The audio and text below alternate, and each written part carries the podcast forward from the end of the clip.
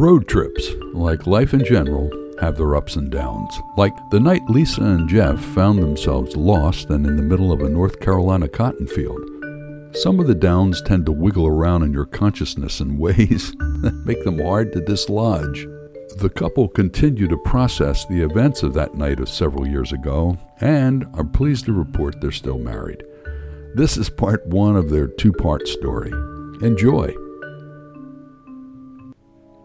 The defroster wasn't doing the job, so Lisa used her forearm to clear the moisture from her side window.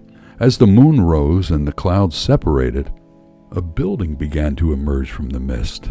Lisa gasped, Oh my God, Jeff, where are we? I answered evenly, Well, from the looks of it, Norman Bates's backyard. Needless to say, that didn't go over well. Lisa and I had been driving for about 12 hours straight far too long behind the wheel. Fortunately for us, we're veterans in the marriage business, and as such, we kind of know when to speak and also to hold our tongues. Through sometimes painful experience, we've come to realize that after a point, others in the car may not feel it necessary to hear every thought, idea, or witticism in our heads.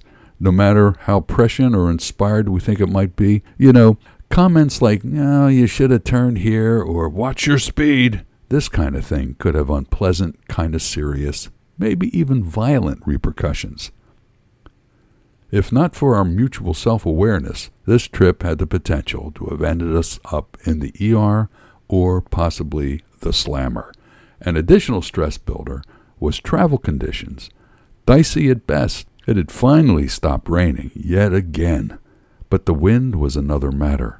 A steady headwind with occasional gusts around 30 buffeted our little motorhome, and along with the rocket propelled semis, we could sympathize with a cork in a washing machine.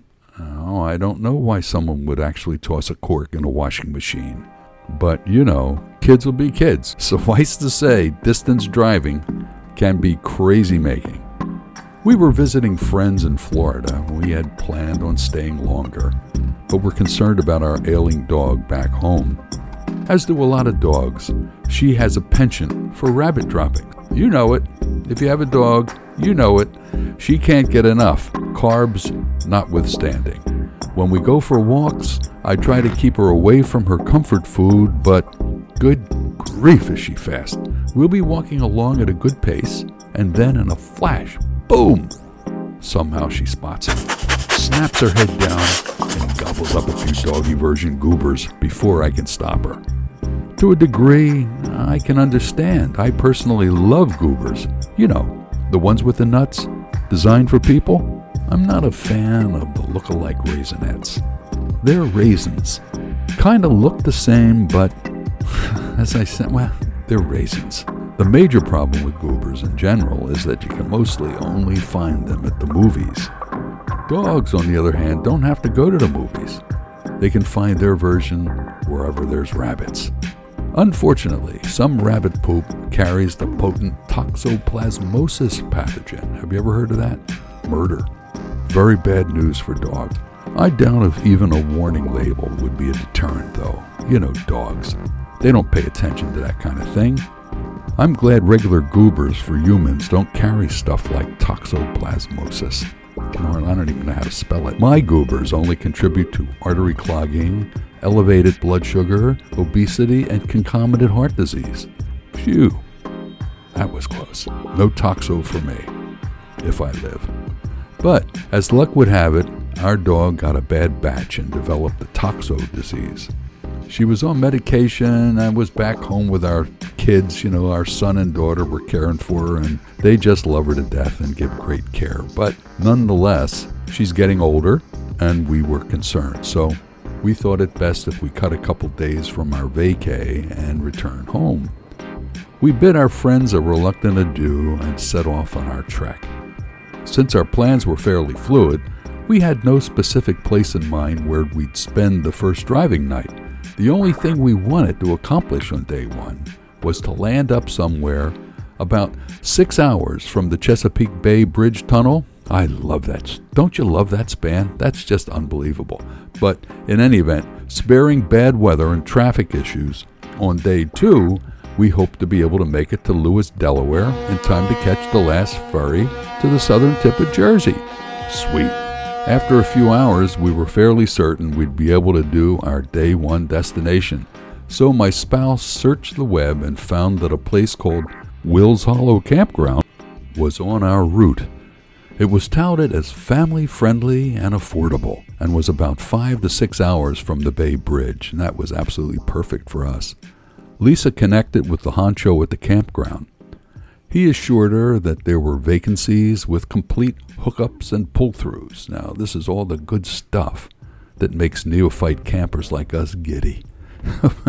of course, there were complications along the way wild and crazy rainstorms, and an accident with a massive backup where we sat still for really well over an hour. But that's pretty typical stuff that makes road trips memorable. We've found that traveling in a small motorhome seems to take some of the sting out of traffic problems, all the comforts of home on wheels. The size of our van makes it super convenient in other ways as well. You know, we can drive through narrow streets and various places where we want to visit and park in a regular parking space or any parking lot with absolutely no problems. And the hookup campgrounds is a breeze. To complain after touting all the convenience of motorhome travel makes me sound like a spoiled little weasel, doesn't it? But driving for more than eight hours in a day can get to be a drag, no matter how comfortable your ride is.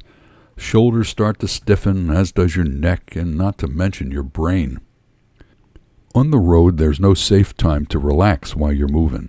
Some craziness overtakes that impels you to keep driving. Gotta keep going. Gotta get there. I've forgotten who I am. It feels like I have slivers of glass in my eyeballs, but I gotta keep my foot on the frickin' gas. It is lunacy. And we've all done it, haven't we? You're, you know you've done it. If you leave your guard down, if you get distracted, awful things can happen in a split second. Being hyper vigilant for long periods exhausts you to your core. I do sound like a spoiled little weasel, don't I? Anyway, we heaved a sigh of relief when we finally came to the exit for Will's Hollow and were able to finally drive out of the oxymoronic tedium and madness of the interstate. We were uncertain of the exact location of our new destination and thought, well, it's best to find a gas station. We'll fill up, stretch, and rest. The first station we came to resembled a set from a Z rated movie. Did we stop? Oh, of course we did. The place had definitely seen better days. To describe it as beat up would actually do it justice. Like, where were the zombies? You know what I mean? Rusted remnants of cars and farm implements were strewn around the weed choked property. The tarmac peppered with water filled holes looking like we might have just missed an earlier bombing raid. The route to the gas pumps was tricky. Rustic? Nah, just crappy. One of the pumps was blocked by what looked to be a 48 Chevy four door sedan. It was in precarious condition, held together by duct tape and rust. There was a guy in equally poor repair leaning on the car. He was surveying the comings and goings of the station while leisurely eating from an orange cafeteria tray teetering precariously on the hood of the car. No one seemed to care that the way this guy parked was blocking access to half of the gas pumps. I guess you'd say he fit in with the station's generally relaxed atmosphere. The only open and accessible pump was the one in front of the old Chevy rust bucket. So I pulled alongside and backed in as carefully as I could. The man eating al fresco was watching us carefully as well as I maneuvered our van as close to the pump as I could. I feared that if I hit this thing, his ride would disintegrate in front of us. When I finally managed to shoehorn in front of the pump and before I got out to gas up, Lisa did a quick survey of the surroundings and noticed that a little restaurant was attached to the garage. Its overall appearance synced with the general motif. There was a large window in the front of the restaurant that sported a crack from the top clear down to the pavement. The repair consisted of strips of silver duct tape covering the crack that gave the impression of a lightning bolt. It was hard to see inside because of a multitude of signs taped up helter skelter, advertising food, sales, and other things I couldn't quite decipher. It was getting dark, so some weak light struggled through the interior sheen of grease and managed to cast shafts of light on the pavement outside. As Lisa sat looking toward the restaurant, she took a deep breath and on the exhale said, Well, what are you going to do? I looked over at her and asked, What are you talking about? Food, she snapped. All we've had to eat since breakfast are these damned peanut butter crackers and pretzels. We need something really good to eat, like real food. I was silent for a few seconds, then said, Geez, I don't know, Lisa. Look at this dump. Not to be deterred, she stretched, grabbed her purse, opened the door, and hopped down onto the tarmac. Looking up at me, smiling grimly, she said, I'm going in, Pilgrim.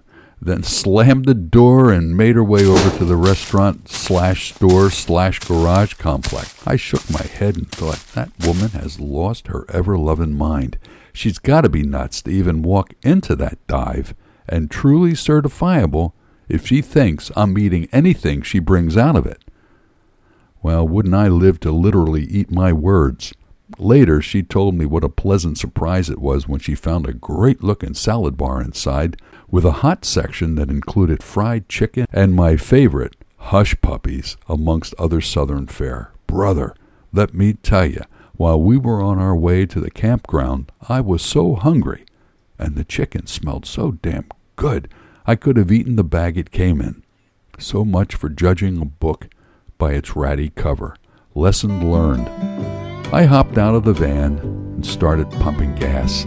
As I was gassing up, Hey Jersey boy, rang out. I snapped my head up and noticed the source of the greeting. It was the guy eating al fresco by the old Chevy.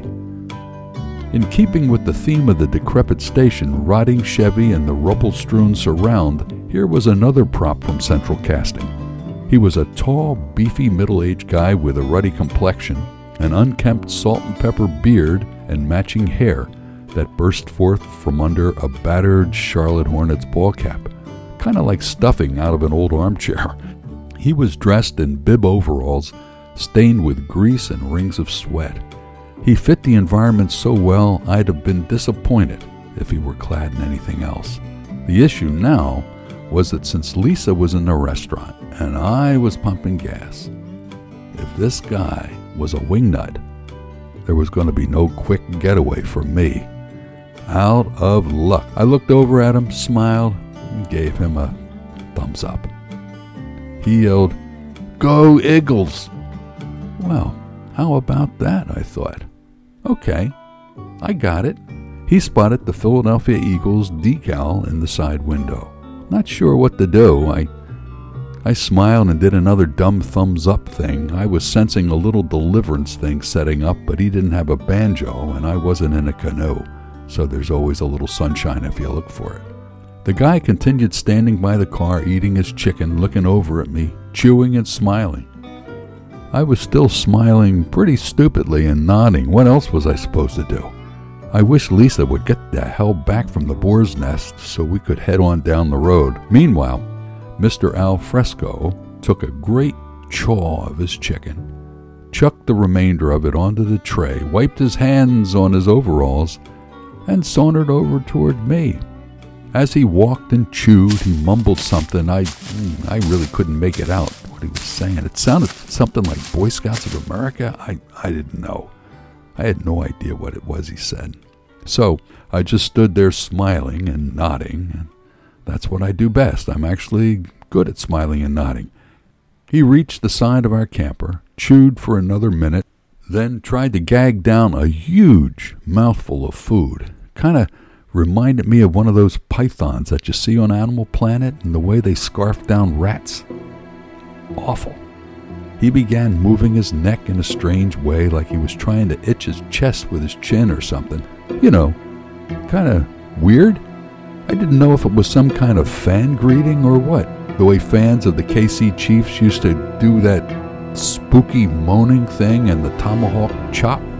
Not knowing how to react, I just continued smiling and nodding. He started making noises, I thought it must be like that KC war chant or something. Suddenly, his smile was replaced with a puzzled look. His eyes bugged out of his head and his face turned an intense red, then gray. With eyes blazing and tears flowing down his cheeks, he clutched at his throat and swayed and lurched to balance himself on the side of our van. I was stunned. What the hell? Then I got it. Ah, he's choking to death. I've never been accused of being a rocket scientist. Sometimes things take a little while to register. For a second there, I thought I was going to have to Heimlich his greasy bib overalled rear end. But success. He somehow managed to persuade his throat to accept the enormous oversized package he was trying to send to his ample belly. Not a word had passed between us since he mumbled that Boy Scouts thing. As the bolus apparently passed, the tearing stopped and his face resumed its original crimson hue. He stood sweating and panting, then emitted a thunderous belch, and then resumed smiling. He took a couple of deep breaths, then said, Whoa, whoa, wow. He chuckled. Wiping his dripping forehead on the back of his hand, he said, I gotta start chewing my food better. I thought, true that, brother, but more like you gotta make sure the animal's dead before you try to swallow it whole, otherwise it's going to fight you. As if reacting to my unsaid, oh so snarky retort, he shook his head and laughed. Then he said, Eagles, what do y'all think? Defense, what? At least that's what I think he said. His accent sounded like a mixture of Louisiana and Australia. I had to listen to him very closely. Anyway, I thought guess we're back in the fan zone before I had a chance to recover from his near death experience. I happen to agree with his take on our team's current lukewarm performance in the D as a point of clarification here and to place a timestamp on this conversation, these were the days after the Eagles' successful Super Bowl run, and the team was still in the good graces of the Philadelphia fans. He shouted, Why are they letting him get at the quarterback? I, I, I thought, what? Who, who were they and what the hell was this quarterback he was talking about? He went on, Them Seahawk bastards. Looked like they was trying to kill a quarterback. No good bastards. Finally, I got it and said, Right, no killing the Katabik. I was happy to be talking football with this fan. He was acting like a regular Philly boy in bib overalls. Being a veteran of some of the nosebleed skirmishes at the vet, however, I knew how a fan's mood could switch from bonhomme to blind, teeth baring rage in a heartbeat. Fans could start out as fast friends and allies, but a disagreement about the team's performance or a debate about statistics could evoke intense unpleasantness. Back in 68, for example, in the midst of a miserable season for Philly football, the house turned on Santa. An important background piece here, not that attacking Santa is not important, but I guess in way of explaining the behavior. The Birds lost the first 11 of 14 games that year. At a game shortly before Christmas, as a guy in a Santa suit did a lap around the field, thousands of frustrated fans pelted old St. Nick himself with snowballs, chasing him, running for his life out of the stadium. Oh my gosh, lots of coal in the stockings that year. But that visceral fan madness is what I'm talking about. I was therefore very careful in my responses to his take on the D sticking mostly with the tried and true nodding, smiling, and thoughtfully wrinkling of the brow. Thankfully, Lisa emerged from the restaurant with a bag of who knew what. As she neared the camper, she must have heard the hyped up fan and me because she hesitated for a second before continuing on. She clenched her jaw and then lowered her head and approached us. Lisa's one of those stand by your man kind of girls. She might feel like giving me a good kick in the ass sometimes, but don't let anybody else try it. My new friend saw her walking to the van, turned off his fan speak for a second, smiled at her, and said, Hiya, honey. You all get some uh, chicken? Place ain't much to look at, but damn good eats. They try to hear this guy. A case of the pot calling the kettle black. Yes, sir, I did, Lisa said holding up the bag for the guy to see, and with a cautious smile said, We're so hungry and it smells just wonderful. The man said, Tastes even better, sweetie. Just then, we heard a door slam and a middle aged woman wearing faded, tight fitting, floral patterned jeans and a UVA sweatshirt came out of the store section of the building. She was deeply tanned and armed with a world class scowl. Our Eagles fan's shoulders slumped when he saw who had come out of the store. She looked over at us with hands on hips and yelled, Harold, get your butt up here and talk to Collins. He's leaving in a couple of minutes. Then, as an afterthought, and, quit bothering them people. Her cadence was so rapid it she sounded like an auctioneer. Looks like the fan's name is Harold, and Harold turned to us and, gesturing with his chin, said, That's Mickey. Just then Mickey let out a shriek that liked to curl my hair. Harold! she screamed. And like somebody stuck him with a hot poker, he spun towards the woman, gritted his teeth, and with red face going purple, bellowed, I ain't bothering nobody, Mickey. Shut it, will ya? And under his breath growled, Damn it! and kicked at the broken pieces of asphalt on the ground beneath him. We silently mouthed, What the frick? The woman shook her head and turned to walk back into the station. She stopped short of the door and spun to look at Harold. He saw her turn and seemed to brace himself. She pointed at him and yelled, And move that goddamn car, boy. At which she turned and strode into the store, letting the door slam behind her. Harold, robbed of his dignity, turned to us. He shook his head, took a deep breath, let it out in an audible whoosh. Just like that. Forcing a sickly smile through gritted teeth, he muttered, Thirty-five years, and slowly ambled off towards the station. I called after him and said, Pleasure talking with you, sir. Good meeting a real fan so far from home. Harold turned and said, I do appreciate y'all, Joycey boy. As he trudged away, he turned to us, a fan vanquished, beaten. He managed to smile and said again, I appreciate y'all, Joycey. You too, sweetie. Go Eagles. We all chuckled and gave a thumbs up, and Harold climbed the steps and disappeared into the store. I went back to work, finished with the gas, and managed to scrape most of the bug splatter off the windshield. Lisa checked to see if all the external compartment doors were secure. Then we hopped up into the van and headed out of Blitzville. As we pulled away, we could see Harold and Mickey in the station, engaged in what you might call an animated conversation. Holy crap, what the heck was that all about? Lisa asked. I said, Well, we're Eagles fans, is all. He wanted to hook up and have a tailgate. Lisa chuckled and said, I'd be able to laugh if I could get Texas Chainsaw Massacre out of my head. We both rolled our eyes, laughed, and continued our journey to Will's Hollow. Jeff and Lisa have almost completed the first leg of their journey back home. Mama's Good Eats provided an opportunity to fuel up and rest their bodies and minds from their prolonged stint behind the wheel. During the stop, they met Harold, a loyal fan of their football team he had the brio of a guy from South Philly, an Eagles fan through and through. After discussing Mamas and Cuddebecs, the pair headed back out on the road and onto this night's destination, Will's Hollow Campground.